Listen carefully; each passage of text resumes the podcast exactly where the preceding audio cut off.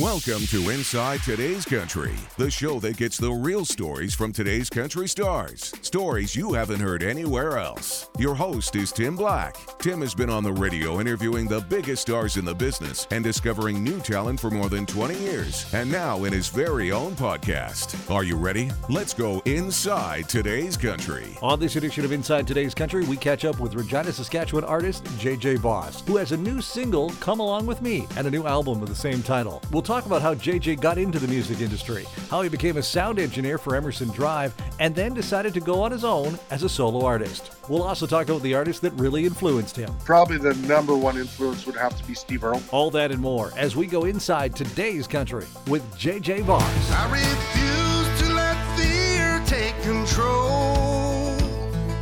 But darkness sometimes finds a way to bleed into your soul. We're lost in stormy weather, we can ride it out together. And the light that leads us home will be our own.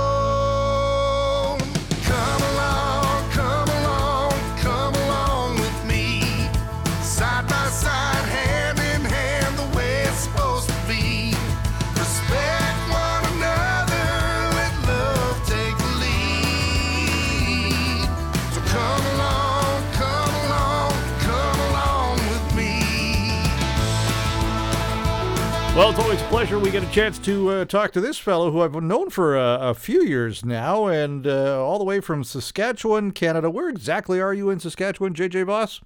I'm in Regina. Well, well, thanks for uh, for coming on the uh, the podcast there from the Queen City. It's great to hear your voice on the airwaves. So, what's been going on with JJ Voss these days? Uh, we've got a new single out. We'll talk about that in a bit. But what have you been up to, my friend? Um, yeah, just just getting ready for this release. Um, it's been a long time in the making, and uh, there's been a lot of hurdles and obstacles, like like everybody else in the music industry deals with. And uh, but I'm really really excited to finally roll this out. Well, how long have you been doing music for? Since the Dead Sea was sick, is that is that an appropriate answer? Wow, long time ago. Where did it all Yeah, Where did it all start from? Uh, like right out of high school. Uh, in high school, I started my first uh, weekend band, and we toured around the local area p- playing uh, all the small town bars. Mm-hmm. And so that was kind of. And then after I graduated high school, went on the road as a lead guitar player for a few different bands. Back when there was a bar scene, there used to be six night. Uh, there used to be six nights of entertainment in in nightclubs, if you can imagine that. I remember those days. That's and that's really changed. It sure has, yeah. It- uh, used to be a way to make a living. You'd go out, and uh, I, I think it was it was really good, and it was really not so good. Um, I learned how to play. I, I learned how to listen and, and to get my chops up from as a musician because I was learning every new song that was on the radio. Because you had, if you learned the new song that was on the radio and you made people dance and you made them drink beer, you got paid and that was kind of how you made a living. And at the time, I thought I was in the music business. I thought Mhm. I was professional in the music business. But as you got older, you kind of figured out that you were you were just selling beer. Now, who are the bands that you started to, to tour with when you first got going on that? Uh, probably the first uh, quote unquote professional one was a Trick Rider out of Moose Jaw. Kelly Okay. Bordaz, uh, the fellow who has that band. And um, we did, yeah, we kind of had a regular touring um, radius with from Thunder Bay to uh, uh, northern Alberta and Mhm. back, Mhm. and pretty much everywhere in between. hmm And what was that experience like when you first jumped into that band as a young guy?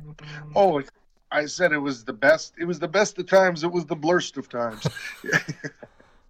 we were riding around in a like in a cube truck that uh, you know the windows leaked and uh, it wasn't the mo- it was for the most part reliable but you know it was an old cube truck and when the winter would come you'd have to if you were driving you'd have to put a toque on so that your left ear wouldn't freeze off because of the leaky window and you know all of that kind of thing. We'd be driving six to eight hours between gigs and that was normally on a sunday afternoon Right. because and then we'd start Monday in a new town in a in a new bar and yeah, like, yeah. I mean, it was fantastic. I was a 20 year old kid, Mm-hmm. and this was a chance to see the country playing music for a living.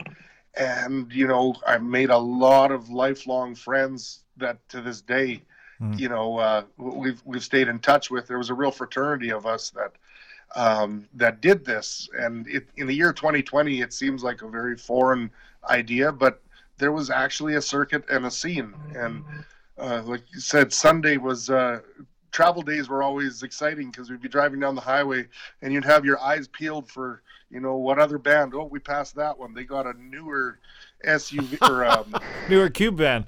they had a new camper style vehicle. Oh, they're playing the good gigs, those guys. and uh, we'd run into each other at gas stations along the highway, and yeah, it was a really, it was a surreal experience. It was awesome. When you uh, first started out there and hitting all these bars, uh, were you getting tired of uh, you know burgers and, and fries and things like that? At the time, no, man, I was living. That was, I mean, this is the big time. I can afford the big. I can afford. I can afford the full meal deal now. Yeah, I mean, I was 20 years old and I was skinny and to some degree attractive to the opposite sex. I mean, this was it was it was awesome. Uh, don't we remember our skinny twenties, boy? Wish we we try to go back to those. exactly. what was the second band that uh, you joined? Then I joined a band called uh, the Mark Lorenz Band. He was based out of Calgary Mhm. and basically did a very similar. Uh, a very similar circuit to what we did with Trick Rider, Mhm. although uh, Mark was recording a few songs of his own and started to promote towards radio Mhm. and uh, that was kind of my first experience of you know dipping your toe in the actual music business Right, of selling music right. and again i was the side guy guitar player so i was just kind of learning and picking up on what it was about and it was um, but at, by that point though the six night bars were turning into five nights Mhm. and then four nights Mhm. and it basically whittled down to back threes and, and ju- then some of them were just friday saturdays so the money of course went down Mhm. and I wound up sleeping on people's couches, you know, for three days of the week, and then you go do your gig, and you're basically like a homeless guy with a with a lot of luggage. And a cube van.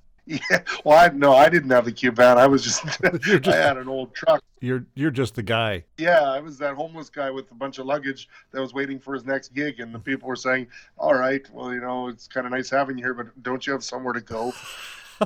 well, you can always offer your uh, house cleaning services. That's right. That's right. so, what made you? Uh, when did the big jump to uh, JJ Voss? Uh, you know, from from being in the bands, make that jump? Well, after that scene petered out and I wound up coming back home, uh, I kind of had a decision to make. Was I going to, you know, grow up and get a real job, so to speak, or, or how, or how could I avoid that? How could I, you know, keep chasing my dream and do it? So what ended up happening was, was there was one uh, nightclub left. Uh, pretty much there was in Canada or Western Canada anyhow that I knew of that was still committed to doing live music, but they were actually doing kind of concerts. They were bringing in uh, bands from all different scenes and different uh, genres. Mhm. And I got a job as a sound guy there. I applied, and pretty much every band that I'd ever been in from as a kid, I by default became a sound guy just because I kind of started the band and I was interested in it. Mm-hmm.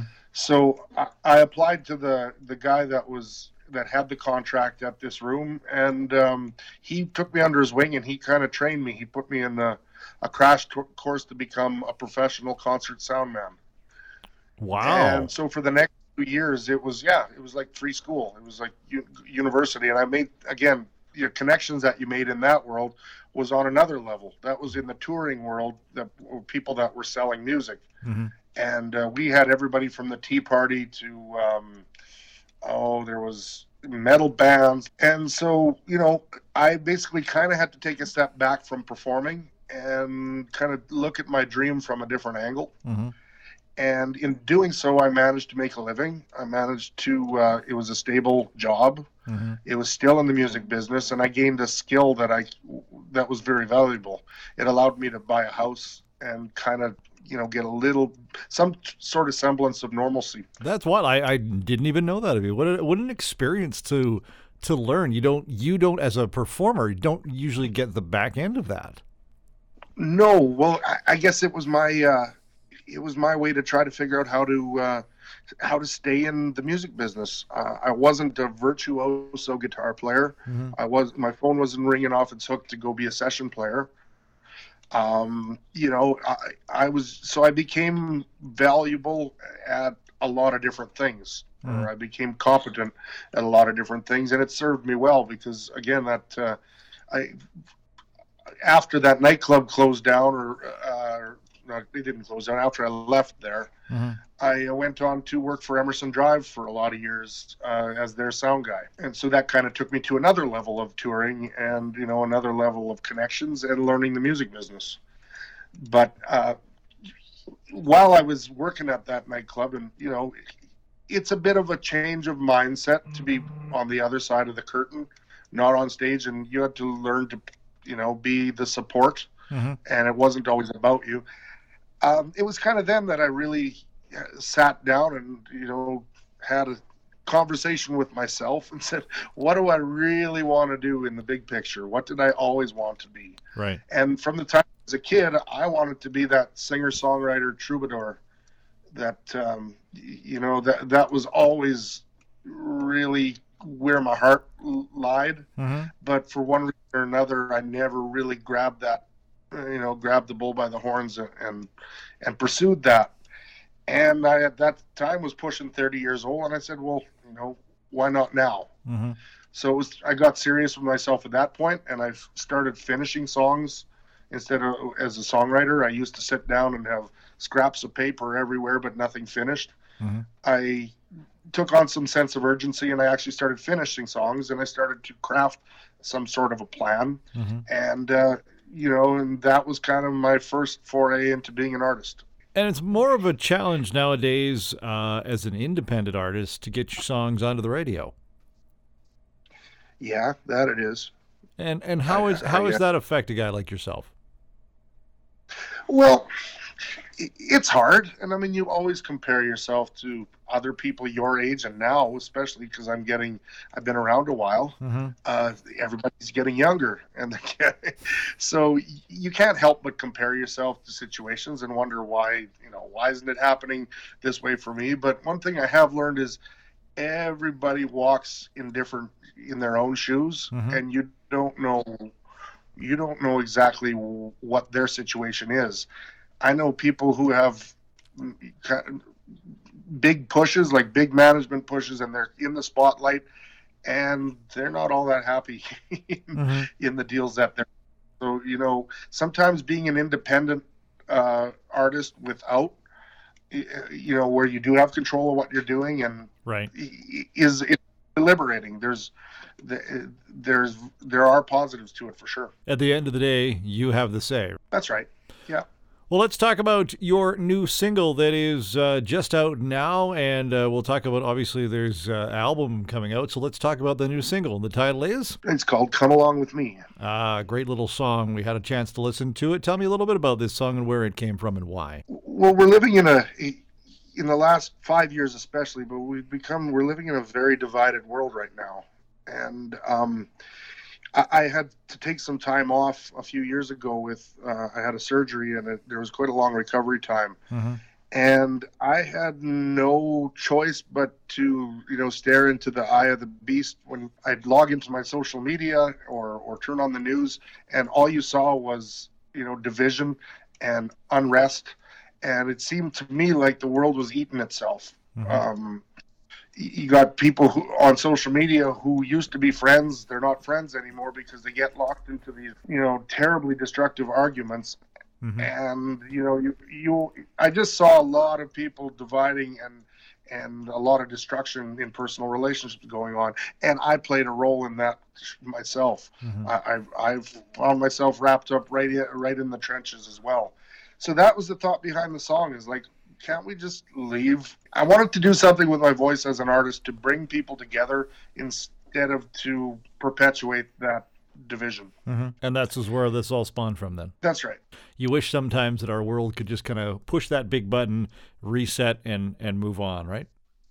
Yeah, well, I mean, as an artist, you try to, um, you try to, or at least I do, or the artists that I've uh, I've looked up to as, uh, from my childhood have been artists that have tried to put a mirror up to have a look at what's going on in with current events mm-hmm. and you know provide empathy but also make statements and and to try to you know give people an outlet so you know i just hope that uh, I hope that the world can come back together and soon. Who are the artists that you did look up to as a child as you're growing up and, you know, listening to music? Probably the number one influence would have to be Steve Earle. Really? Yeah. And why Steve uh, Earle? I think it was just the timing. He, here was this guy that in 1986 he was he was different than everybody else at the time and he you know he was rough around the edges long-haired renegade um, he, he didn't really color inside the lines. It spoke to me because I was kind of that misfit kid in where I grew up. Mm-hmm. Your favorite song from Steve Earle that really just impacted you then? Uh, as a kid, oh, you know, it's really hard to pick one song just because I looked at. Uh, I didn't listen to one song at a time when I put the cassette on. I listened to the entire record. Mm-hmm. So, uh, um, well, obviously, Guitar Town. Yeah. Uh, that this first one uh, out of the gate that it spoke to me because I had aspirations and I had dreams of, uh, you know, be, being that being that kid in Guitar Town. Yeah. Now in uh, you know 2020, who are the artists that you're listening to and and uh, you know, you mentioned earlier that obviously, you know, getting up there in in age, but you're not super old. We're not old yet, but you know, the artists are artists are younger and younger. But who are the artists are you looking at right now? We are becoming wiser. Oh, that's what it is. Getting... That's what it is. Right. I forgot. My wife keeps telling me that, and I keep forgetting. Jason Isbell, I guess, has to be the number one artist in the last five years that's really uh, left an impression on me. Uh, he's he's writing very uh, relevant tunes that say some that that deal with issues, mm-hmm. and they're very intelligent and they speak to they're the anti the anti pop type songs, mm-hmm. and um, yeah, I mean he takes on any topic. He he wrote a song about a friend that had cancer Right. And uh, it was called the song's called Elephant. Yeah. And uh, he, he just has that um, he has that gift to be able to say some say some, the same story in a different way that makes you say wow. So uh, Jason Isbell is definitely uh, at the top of my playlist these days. A guy by the name of Paul Thorn mm-hmm. Uh, from uh, Mississippi. I found his music probably about ten years ago, and it's it's right up there too. He's one of my favorite artists. Mm-hmm. Canadian fellow by the name of Mike Plume. Uh, I've had the good fortune to be able to write with him uh, numerous times. He's brilliant, mm-hmm. and his music is incredible. Mm-hmm. The Canadian music industry, or the Canadian music scene, rather, is uh, you know something that is changing all the time. Our landscape is getting bigger and bigger from back in the day. Uh, you know, what are you seeing as an artist in Canada right now? How's the landscape changing? I think what I'm seeing is, in general, the Canadian music scene, and especially the country music scene, which I've been involved in, are kind of learning how to market themselves now, and the there's becoming the infrastructure and industry um, around it. Mm-hmm. So the, the good and the bad in that is, is it's really, really railroading or pushing out independent artists. Mm-hmm. But the positive in it is, is there's some pretty big su- success stories coming out of it, mm-hmm. like Brett Kissel, uh, Jess Moskaluke, yep. um, Tenille Arts, mm-hmm. Tenille Townes. Mm-hmm. You know, those names are blowing up on a big scale. Uh, the, again, that which is fantastic, and it shows you the strength of the artistry. Mm-hmm. I just think that the industry that does tend to kind of or is really working to really nudge out and push out the independent artists that don't have that big push. Mm-hmm. You've got a new album. Let's talk about that. Yes, and it's uh, by the same. It's the title track has come along with me, and uh, there's nine songs on the record, mm-hmm. and there's a little bit of everything. It's the theme is pretty consistent throughout, and it, it is. It's about being better whether it be a, being a better person as an individual uh, to your partner or being better uh, in a in a bigger scope when look, being more tolerant and accepting each other for our differences. Mm-hmm. There's a there's a song on there that addresses kind of the bullying topic Mm-hmm. that unfortunately, you know, as kids, pretty much everybody uh, has to go through at one time or another. Mm-hmm. There's one there's one just uh, there's one fun song that because I took on a lot of uh, heavy topics, I needed one song just to break the tendencies, and uh, that one's about getting in your car and driving and letting the letting the wind blow through your hair. The last song we we added a bonus track, and it's uh, I'm very excited about it. Uh, my friend Darlene Toletta and I recorded a, a couple of years ago at harvest time. I drove up to. We're both farm kids. She grew up on a farm, and so did I. And neither of us happened to be turned out to be farmers in the end. But her, uh, it was harvest time. Her dad's Quonset was empty, and you get that great big reverb when you're in an empty steel, you know, structure. Yeah. So I drove up to her farm and we uh, set up the iPhone and we recorded a version of uh, Murray McLauchlan's Farmer Song from 1972. Oh wow. And we threw it out there on uh, Labor Day weekend as, you know, wishing the farmers well at harvest and, you know, to show our support. And it kind of caught fire. We uh, we had about 150,000 views within a couple of weeks on it, and it seemed to really resonate. So, fast forward to this album project, we said, well, we'd be kind of crazy not to record a version of it and included on the album.